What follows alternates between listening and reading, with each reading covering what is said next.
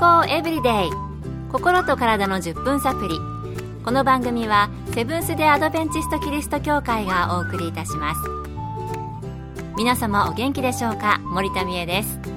今日もあなたやあなたの大切な人の心と体の健康に役立つ情報を短い10分間にぎゅっと詰め込んでお届けします。セブンス・デ・アドベンチスト・キリスト教会は社会奉仕をモットーに世界中で病院や学校も運営しています。日本でも東京神戸沖縄の3カ所の病院をはじめ福祉施設などの運営を通して皆様の健康と医療福祉の発展に携わってまいりました。なおこの番組は健康情報番組で医師のアドバイスや治療に代わるものではありません。すでに投薬を受けている方また病院に通われている方はかかりつけの医師の指導のもとこの番組の情報も参考になさってください皆さんの中でほくろに悩んでいらっしゃる方は多いのではないでしょうか見た目だけの問題ではなく、ほくろの数がどんどん増えたり、ほくろがだんだん大きくなったり、盛り上がってくるとやはり心配になると思います。そもそもほくろはなぜできるのでしょうか今日のトピックは、ほくろです。今回はアメリカバージニア州皮膚科医のエドワード・プロダノビック先生に伺いました。ほくろのことを医学用語では母斑細胞母斑と言います。母斑とは皮膚の奇形を指す言葉で色や形が普通のものとは違うことを言います。ほくろはメラニン色素を作り出すメラニン細胞が変化した母斑細胞の増殖による良性の腫瘍の一種です。ほくろは生まれたばかりの赤ちゃんにもありますし後から現れることもあります。生まれたばかりの赤ちゃんの1%は1つ以上ほくろがあり皮膚の色が薄い人はそうでない人と比べてほくろが多い傾向にあります。なのでほとんどの人が一つはほくろを持っていると思ってもいいでしょう。一言でほくろといってもいろいろなタイプのものが存在します。またほくろと似た症状を呈する悪性の腫瘍も存在しますのでそのような病気を見落とさないことが大切です。ほくろはメラニン細胞が変化したものなんですね。母斑細胞と言われていましたけれども母斑というのは母という字とまだらという意味の斑という字が合わさって母斑というようです。そしてほとんどの人にはほくろがあるということでした。では、ほくろの原因にはどのようなものがあるのでしょうか？プロダノビック先生にお聞きしました。ほくろの原因は実際にははっきり分かっていません。ただその人の遺伝や直射日光に当たった頻度、そして免疫力と関係しているということは分かっています。家族にほくろが多い場合、同じようなほくろが同じ体の部位に見つかることが多くあります。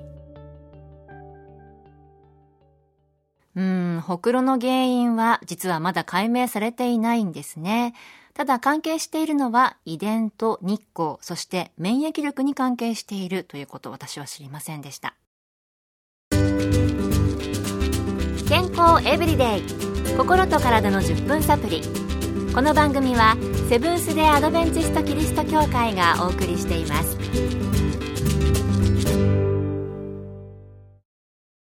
今日はほくろについてアメリカバージニア州皮膚科医のエドワード・プロダノビック先生のお話をご紹介しています。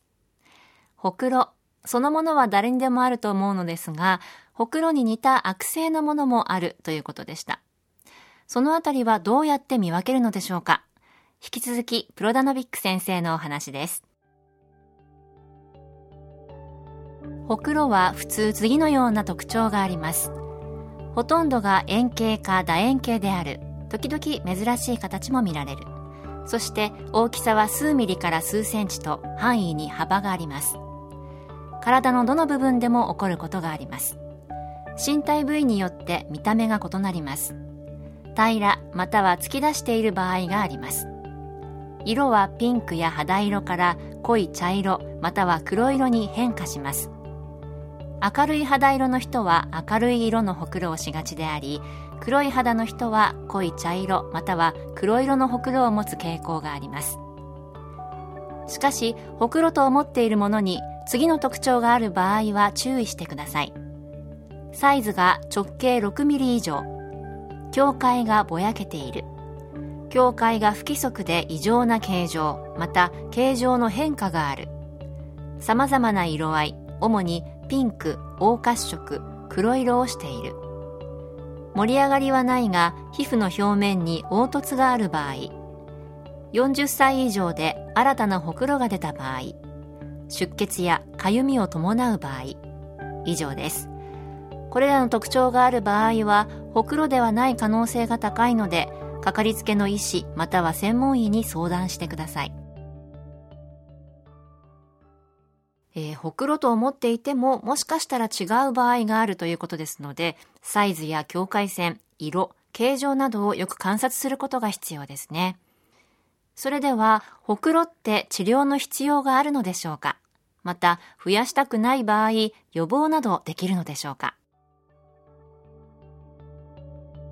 ほとんどのほくろは無害で放置していても安全ですので治療することはありませんがほくろを除去する時のいくつかの理由があります。一つ目は皮膚がんの疑いがあるもの。二つ目は衣類に擦れて痛いとか髭を剃る時に邪魔になるなど生活上で何か不都合がある場合。三つ目は美容上の理由からです。ほくろの予防法ですが子供の頃からの日焼けを避けることで少なくなるということが分かっています。しかし日焼け止めを塗ったとしても完全にほくろを予防できるわけではありません。ですのでかかりつけの医師や専門医と相談してうまく付き合うことが大切です。ほくろほとんどは無害ですが程度があるということでしたね。大きくて目立つもの小さくても生活上気になる場合そして悪性ではないかと心配のある場合気になることがあったら専門家に相談してうまく付き合っていくというのがいいみたいですね。今日はほくろ母飯細胞母飯をお送りしました。今日の健康エブリデイいかがでしたか？番組に対するご感想やご希望のトピックなどをお待ちしています。さて最後にプレゼントのお知らせです。今月は抽選で20名の方に皆様の健康を願って100年。サンインクフーズの黒ごまババロアギフトセットをプレゼント。黒ごまたっぷりのヘルシーなデザートです。ご希望の方はご住所お名前をご明記の上郵便番号241-8501セブンス・デ・アドベンチスト協会健康エブリデイの係。郵便番号241-8501セブンス・デ・アドベンチスト協会健康エブリデイの係までご応募ください。今月末の消印まで有効です。お待ちしています。健康エブリデイ。心と体の10分サプリこの番組はセブンス・デ・アドベンチスト・キリスト教会がお送りいたしました。明日もあなたとお会いできることを楽しみにしています。それでは皆さん Have a nice day!